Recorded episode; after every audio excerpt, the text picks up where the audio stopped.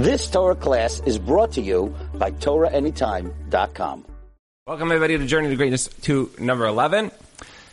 Tonight's idea, we're not going to finish in its entirety because this idea, literally I went over this like three or four times just to try to get a grasp on it. It's very interesting. The Sefer was, you know, sort of coming along and then all of a sudden it just like really took things to like a new level. And it was taking me a number of hours to really get into this and understand it. So I do have to say that I think we're getting into like the part of this where you become a Navi and a Malach, and there's Nevuah involved, and there's a lot of very deep and esoteric concepts. I'm just joking about that part. Right? There's a lot of very deep and esoteric concepts here.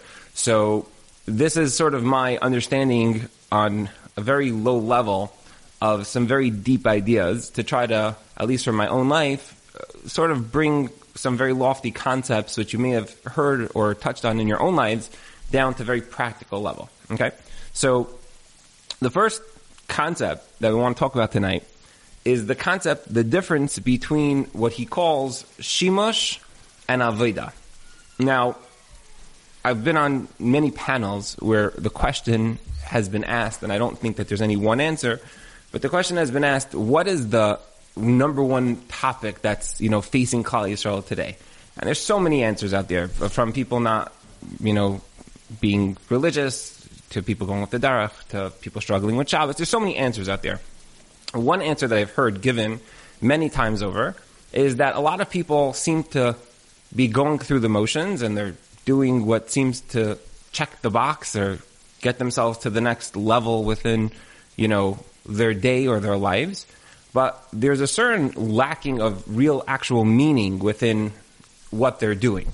And he starts off by addressing that. And he says that a person needs to understand that there's a difference between what he calls shimush and avodah. Shimush is service, and avodah is service. And what's the difference between the two?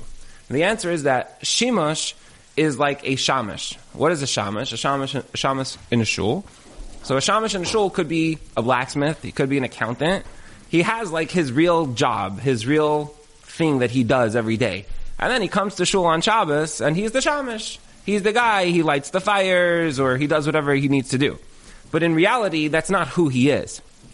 Versus avoda, which the shirish of that is eved, and somebody who has an avoda, they're going through something. It's not just that they're going through something, but something's going through them. It's transforming them. An eved, by definition, is an eved. He does not have an identity, right? Eved Avram Anaychi. That's what Eliezer said. I am an Eved. I, I, don't have my, I'm not Eliezer. I'm Eved Avram, right? Somebody, I'm not Avda d'Kudsha Brich Hu, right? I am Hashem's Eved. It means that I'm not me. I'm just a reflection of something bigger than myself or different than myself, outside of myself. So what he's saying is, is that many people, they go through their lives on the level of shimush.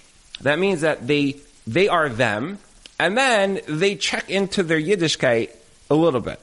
So they daven, they give tzedakah. They sign up to dailygiving.org and the tzedakah is debited out of their account and I was yaitz tzedakah every day. I gave tzedakah every day. Little plug for them. Yeah. It's worth signing up. But you didn't, it's good. Shimush, right? You didn't get involved. You didn't ask questions. You didn't sit down with a poor person and hear his life story. You didn't give him a drink. You didn't give him a tea. You didn't give him a ride. You did it. You checked the box. You went through what you needed to get through.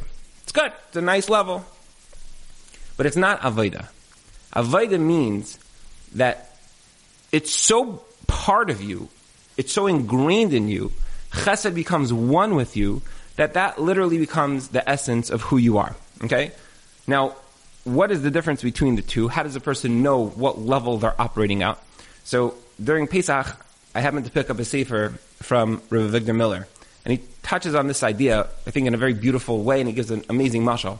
He says a lot of people, you talk to them about emuna, they will tell you that they have emuna. Right? Do we have emuna? Sure. Anachnu maaminim bnei maaminim. You sing the song, and therefore you're good. But there's a difference between having emuna on the level of what we'll call shimush, which means that you, in some area of your mind, in concept, in theory, you do, versus somebody who's real. And what's his mashal? It's a beautiful mashal. So imagine I told you all about the Grand Canyon. I said, I want to tell you It's like this hole in the ground. Like imagine the biggest hole you ever saw. It's much bigger than that. And I was describing to you all the factors of the Grand Canyon. You might get it, you might not get it. I might even show you a picture and say, this is the Grand Canyon. But if you've ever been by the Grand Canyon, I was, last year, I was by the Horseshoe Canyon, which is the, probably one of the most photographed places in the world. It's not just the Grand Canyon, the Grand Canyon in a, in a circle, like curves around. The Colorado ri- River curves around.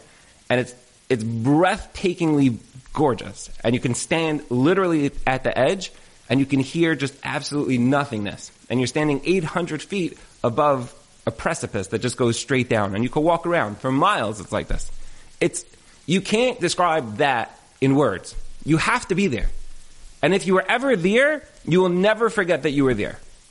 That's what it means to have emuna, bitachon, tefillah, where you're, you're doing things on a level that's an experience. You felt it.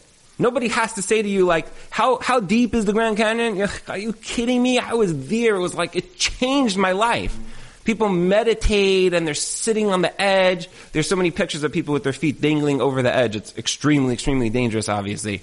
They're just like capture, like, they're becoming one with nature. Like, Ma Rabu Maasecha Hashem. You cannot describe that. It can't be described. You could talk about it, you could see a picture of it, but when you actually experience it, that level of experience, that is the level that a person is called through and through knowledge, that is called das. Umala haaretz dea es Hashem, it means that they will know that this is Hashem. That's emuna. It's on the level of an experience. Okay?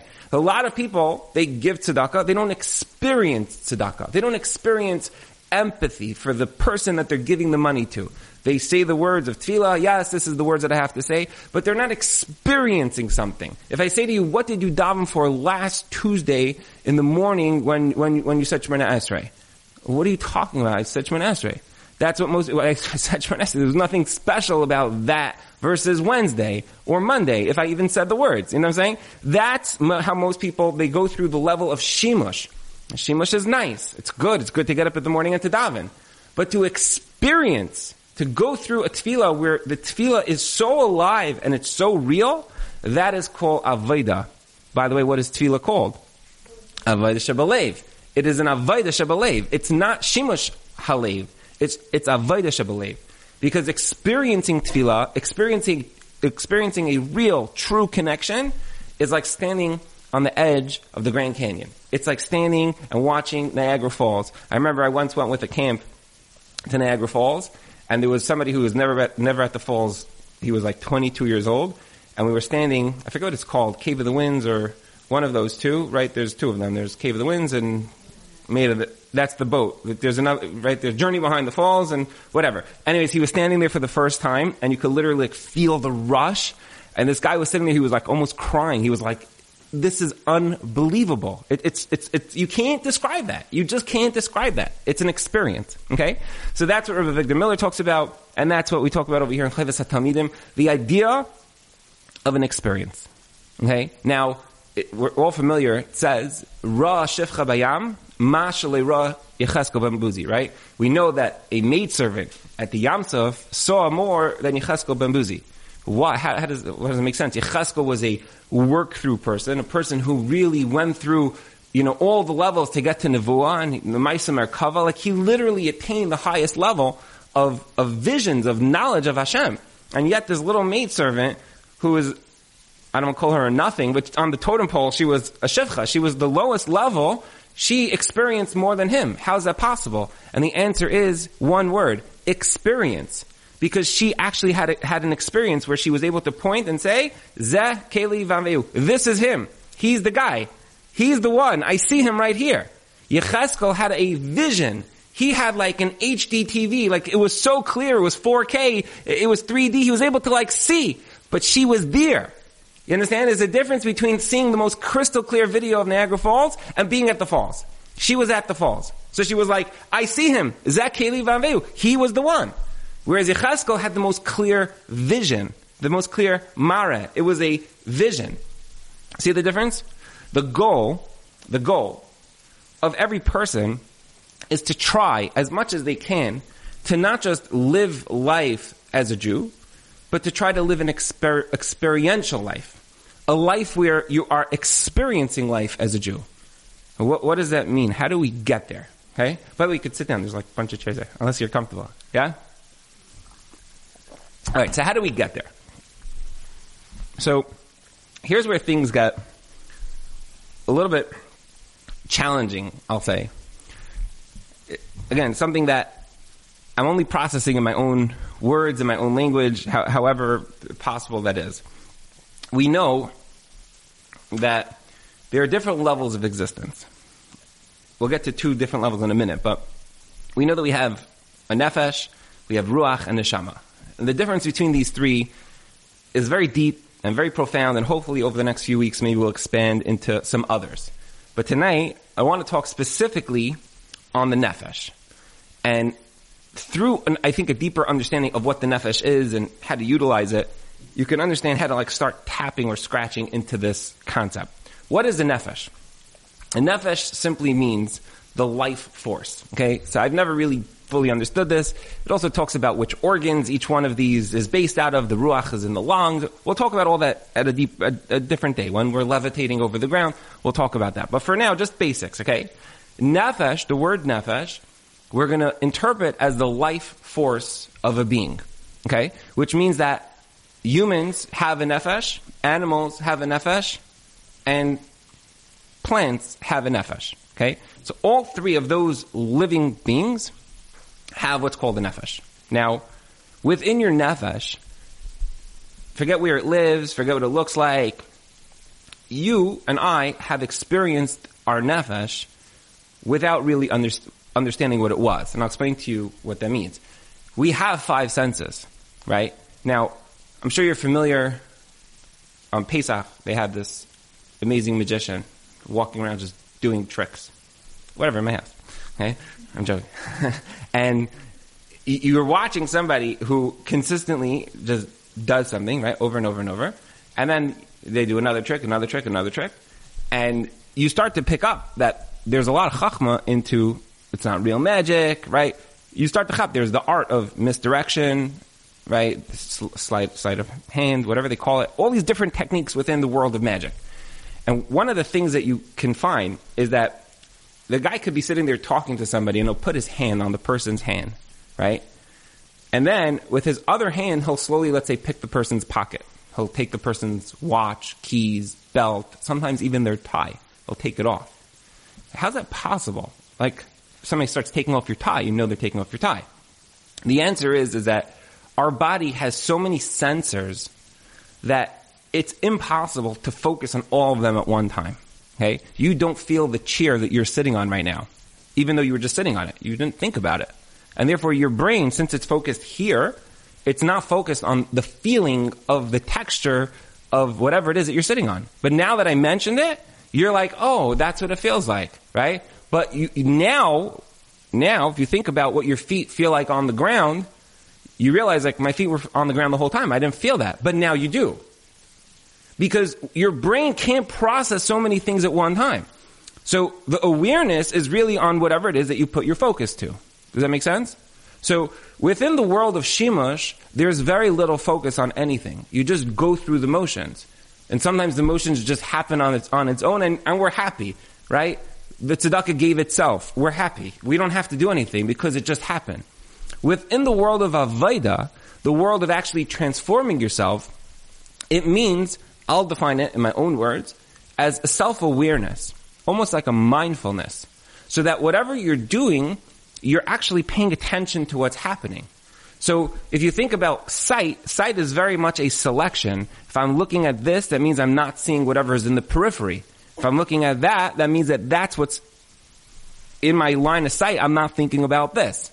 I get to choose and select what it is that I want to focus on. The same thing with hearing right? There's a whole room that people are talking and I'm selecting to listen to this person's conversation or this person's conversation. I'm touch, touching this, I'm activating these sensors to feel this, but I'm not feeling something else. That force inside of you, that conscious force, the thing that says to you, do this, that's your nefesh. Your nefesh is the thing, it utilizes your senses in order to feel something. And you can feel it more or you can feel it less. Does that all make sense? Right? And we do this all the time. We just don't know what that's called. That is called accessing your nefesh. Now, on the five level senses, let's call that almost like a ground zero. That's, that's the first level. And now a person wants to go up a little bit. They don't want to just be like an animal because everything we just described an animal has as well. An animal hears, an animal sees, an animal tastes, animal feels, animal smells. Animal has all those senses. So what makes us different than an animal? The answer is that we also have a brain. And the brain is where you start activating different levels. Okay? So within our minds, all of a sudden you say to yourself, what's the gematria of Tzipora Bas Gittel? So you're like, uh, I don't go Tzipora, Your brain now has to activate. That activation is now a little bit more closer to home. You're now coming back to the source of your mind, which is, we can the way I would explain this, it's a little bit closer to the center point. You're not all the way out here on the periphery. I think another way to explain this, uh, he goes off on this tangent, is that if you take, for example, a plant, a plant's essence, a, a plant's being, think about like a tree, for example, if I take a branch off a tree, so the life force is the tree itself. Does that make sense? Okay, we got to work on this together. The life force is the tree itself. Now I break off a branch. What will happen to the branch? It'll die, right? Now let's say I take that branch and I stick it into the ground. It'll oftentimes sprout out a new tree somewhere else, right? How does that work? The answer is, is that the nefesh of a plant is very not centered. It's, it's further out on the periphery, which means that if I prune a branch and then I stick it into the ground, the nefesh sort of is able to expand out. When it comes to a, an animal, if let's say I cut off an arm off a, a lion, chop it off, it's gonna die. It has no chance, right? Maybe I could try to reconnect it very, very quickly to the life force, to the nefesh. But if I don't, it's gone. Maybe you can cut off an organ from one animal, one human being, and transplant it in another one. But you can't just put it, you can't just put it in the ground and, and it's gonna grow. A, something that doesn't have a life force, think of a rock. If I crack it in two, a rock is just a rock. It doesn't die. It's already dead. It has no nefesh. So what that means is that the more closer to the pinnacle of creation you are, which is something that's inanimate, then you have a plant, and then you have a chaya, and then you have a medaber, the nefesh becomes more peaked. Does this make sense to you? Yeah? I'm making sure we're not flying over everyone's head here. The nefesh becomes more peaked. It becomes more closer to home. Which means that the way for transformation, the way for activation of your nefesh is to go back to that source. And the source for the nefesh by a human being is their brain. How do we know that? Because in our journey to Midos, we said that what is a medaber? What is dibor? Dibor is an expression of chachma. That's what dibor is. It's an expression of chachma. Which means that the way for a person, simply, practically put, to actually feel alive in their life is to focus their mind on whatever it is that they're trying to accomplish. To focus their mind on whatever they're trying to accomplish. If you go through your day and your mind is not in it, you're not mindful about what you're accomplishing, about what you're doing, you will feel very not alive. You'll feel the same life fulfillment of an animal. Because an animal goes through its day. It sees, it hears, it does, experience. There's nothing to it that is chachmadik. There's nothing to it that, that builds, that gave. It doesn't have that level. On its own level, it has it. But on our level, on the level of, of, of, of accomplishment, an animal doesn't necessarily have that. Once a person taps into their source, he then becomes an expression of that source. And what does that mean? And this is, this is as deep as we're going to get tonight. And what does that mean? It means that rather than your hands leading the way, rather than your feet leading the way, allow your mind to lead the way. If your, if your hands are leading the way, they're just doing whatever it is that they're doing.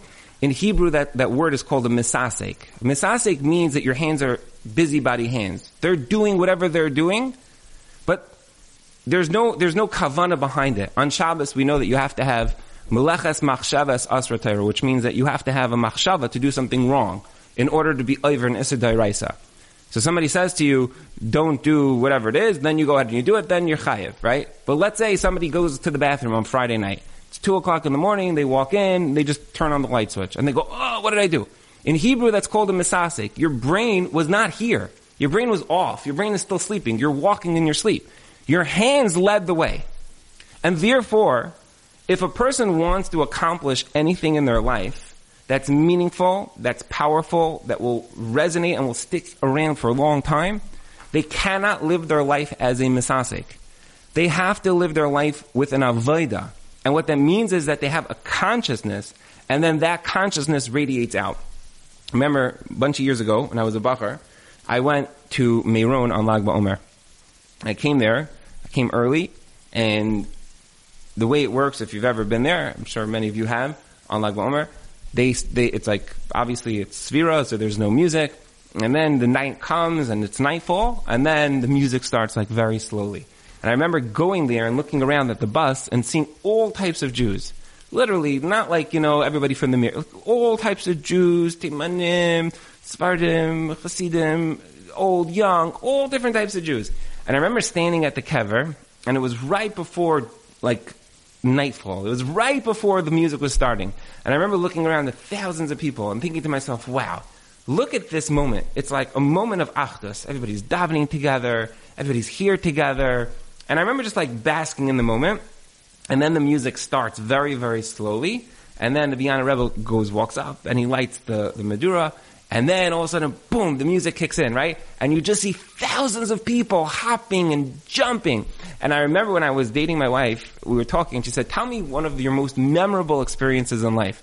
And I told my wife that the, the, the hour of building up to the, like the fact that there was so much achdus with the people around, and then like the five or six hours of just dancing with strangers, just grabbing them and just dancing in a circle, that will stay with me for the rest of my life.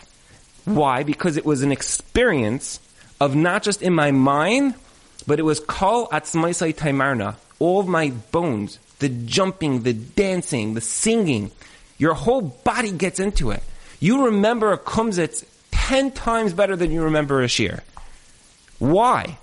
Because there's an experience. You sang, you cried, it was heartsick. You remember those moments because you threw your whole body into it. It was led by your brain, and then your brain propelled your body forward. As opposed to the way most people go through most things in their life, which is that it's up here and it's stuck in our minds. We don't actually accomplish anything, even though in our minds we want to go on a diet and we want to make money and we want to get a degree and we want to be calmer. We want to do everything, but it doesn't happen. You know why? Because it's stuck. It's stuck up here rather than transforming out and allowing your body to do what, what your mind is directing it to do. Does this all make sense? And if you tap in to something that's meaningful, because the source of meaning is Hashem, and the source of all life is Hashem, that means that the most center point of nefesh is Hashem. Meaning. That is why you could have somebody that schleps their feet through the whole day, they feel down, depressed, lethargic, they can't do anything, and something comes along that lights them up. It could be a Hatzalah guy at 3 o'clock in the morning. It could be a mother whose baby, Chas fell off the bed. Something that becomes, you need to do this now. There's meaning in this. All of a sudden that person lights up. Every one of us has our, our mitzvah, our thing, our, our shirish and neshama, the thing that lights us up, that makes us excited. Why, when you when you experience that, nobody has to convince you. You know you should really do this. You're just you're on fire when that happens. And everyone has it. Some people work with special needs kids. Some people go to hospitals. Some people go to the cancers. Everyone has their thing. Whatever your thing is, that's your life. It gives you life. It's not just in theory one day you'll have life. You actually feel alive when you're doing that thing. That's your, that's your nefesh. That you're tapping, you're touching it, you're feeling it. You're feeling it on a high level. You're not just like in theory doing the mitzvah. You're doing your mitzvah. You're doing your thing.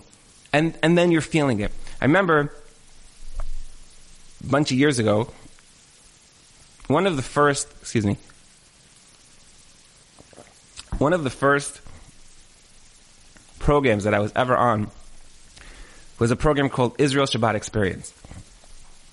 They were trying to get um, college students to become frum, and they're here in Israel, not here, they were in Israel on a birthright group. And for Shabbos, you were able to go in and talk to them and whatever it is. I remember um, going, I was so clueless. I was like yeshiva guy at heart, never spoke to college kids in my life. And they sent me along with Tzvi Sittner, Rabbi Tzvi Sittner, from, he's now in Toronto. And they said, go with him, he'll show you what you need to do. Alright, we got there.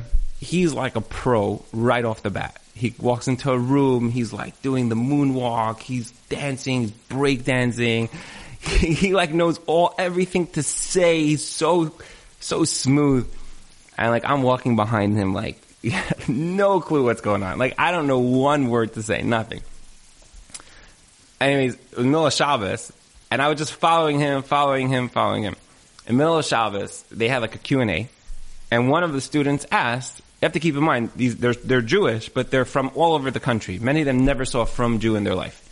And one of them said, can you, rabbis or rabbis in training, can you tell us what it's like in a yeshiva?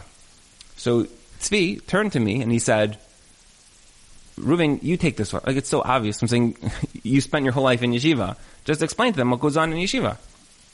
So I was like, okay, this is an easy one. I was like, it's, it's like, I guess the lahavdil, like, it would be like, you know, this is like I'm talking to like secular, like La lahavdil, like, if like, let's say you had like, uh, like a library, and there's like a lot of books.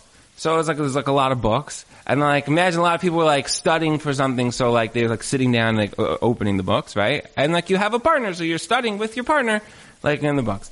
And he jumped up, he's like, and also, and he like, he's like, that is not what it's like. And he gave, jumped into this whole explanation of like, you know, how everyone's going and there's like a risk of the rice, everyone's screaming at each other. And they were like, okay, they sort of got a little bit more of a picture from him than from me. Now, fast forward about 10 years, and I was working in my office, and a client of mine comes in, and he says, you know, very interesting. You should just know. Um, I I went to Israel. Tell me like a whole story, and I said, oh, did you grow up religious? Yes, quasi, not really, whatever. And he says, oh, I went on a trip to Israel once, and he's like, and I once went to this place called the Jerusalem Kollel, and that was what made me religious. So I said, the Jerusalem Kollel, that's where I studied. What does it mean you went to the Jerusalem Kollel? He said, yeah, they had this program where they brought secular students in and people actually learned with them. They gave them an experience of what it was like to be in yeshiva, you know? So I said, oh, it's so interesting. He said, yeah, and I even have a picture of it. Now I remember when I was in the Kollel, they brought these guys in, and I even learned with a few of them. And it was funny. He pulled up on his phone. He has a picture, and he looked and he goes, "Look, this is me right here." I said, "Oh, that's so funny. I remember this call." And I said, "Actually, I sat like, I, I know where you're sitting. I sat a few rows back. So on the picture, he like zoomed, he like zoomed in, and he like looked, and he, and you literally see me standing in the back, okay, of the room when this guy was there for that one like two hours. That was the whole thing. He was there for two hours, and it totally transformed his life. So I was like, "That's so funny. You're, I'm there, and you're here, right?" And then he closed the phone. We had like a longer conversation, and that was that. And it struck me, very interesting, that here, talking to 40 students, I gave them a very low level explanation of what a beis medrash is like, really off the mark, right? And Rabbi Tzvi Sittner gives them this bomb explanation, and maybe it impacted people, maybe it didn't, but it's here. And this guy walked into beis medrash for two hours, and he walked out, and he's like, I'm becoming religious. That's an experience. We can talk and we can talk and we can talk. And we can understand and we can process and we can hear. It's all very, very nice. Beautiful. It's a good start.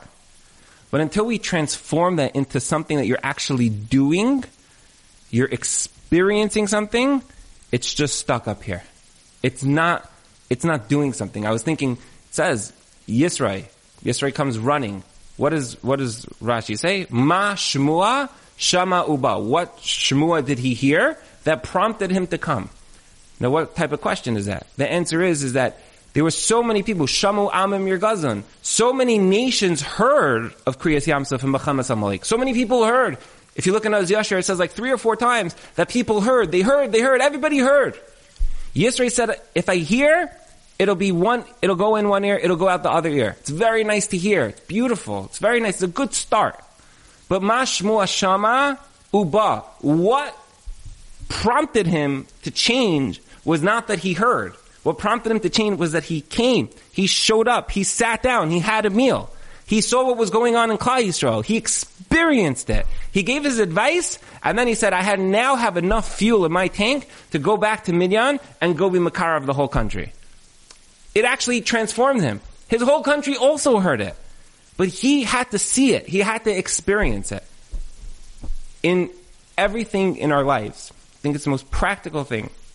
Whatever it is that you're doing, make sure you have what they call a CTA, a call to action. In anything that you're hearing, if you just hear it, it's not enough. It's a good start. But in five years from now, probably in five days from now, you're not going to remember it. You're going to have a hard time internalizing that idea if you can't even remember it. You can't repeat it. You can't speak it over. It has to become one with us, whatever the idea is. Whether it's on tefillah, whether it's on emotions, whether it's on relationships, whatever it's on. if it's just an idea, it's, it's not enough. Yiddishkeit is experiential. It has to become part of who we are in order for us to actually actualize and feel the change. And if we don't, then it's, it's fine. It's good. It's a good low level. But if a person starts to tap into whatever it is that they're feeling, if their Shemoneh Esrei has that awareness, that mindfulness, if their Avodah, when I say Avodah, it could be chesed, it could be giving a ride to somebody, it could be calling somebody, but actually feeling something. One thing that I'm noticing more and more, I just have to sit, end with this, is that I think that we live in a generation, something that he speaks about, where there will be more emotions than ever before. We spoke about this, and uh, so many people, right, from the Second World War, a lot of what people went through sort of dulled a lot of their emotions. And we live in a world today where we maybe have more emotional awareness than ever before. I, gave a share once not too long ago somewhere, and I spoke to like a hundred mothers and daughters about dating. And the number one question that I got from mothers was, my child keeps talking about an emotional relationship, an emotional connection, and I honestly have no idea what she's talking about. You know how many mothers I heard that from? I, I, was like, this is like, you really see the difference between this generation and this generation. Shockingly so. I, I would just say that the, but a lot of people within their emotions, even in our generation, us youngsters, what we oftentimes experience is that it's emotional overload. We're not honest with our emotions. We're not really processing it in, in a real and honest way. And it, it's an Avodah. Everything is an Avodah. An Avodah means that you're working through it, but you're really working through it. You're able to feel the difference. You're able to go through your life and say, between now and last year, there was a change, there was a difference. It doesn't have to be external, but something on the inside. You're a calmer person, you're doing something different, doing something more, but if it's constantly stuck in your head, if you're a person who keeps thinking that you're going to diet, but you're never dieting. You're going to start davening, but you're never davening. You're going to start giving tzedakah, but you're not. You're going to go for your degree, but you're not. If everything's stuck up in your mind, then you have to start bringing it into the olam ha'asiyah, into actually doing something. It's not enough that it's stuck up in our mind. Your mind is a good place for things to, to, to get stored. But at a certain point, you realize that up here, there's gadlus, but in reality, there's not. I hear this from so many couples also who are living their life, and we start talking about ideas. This is what you're going to do different in your relationship.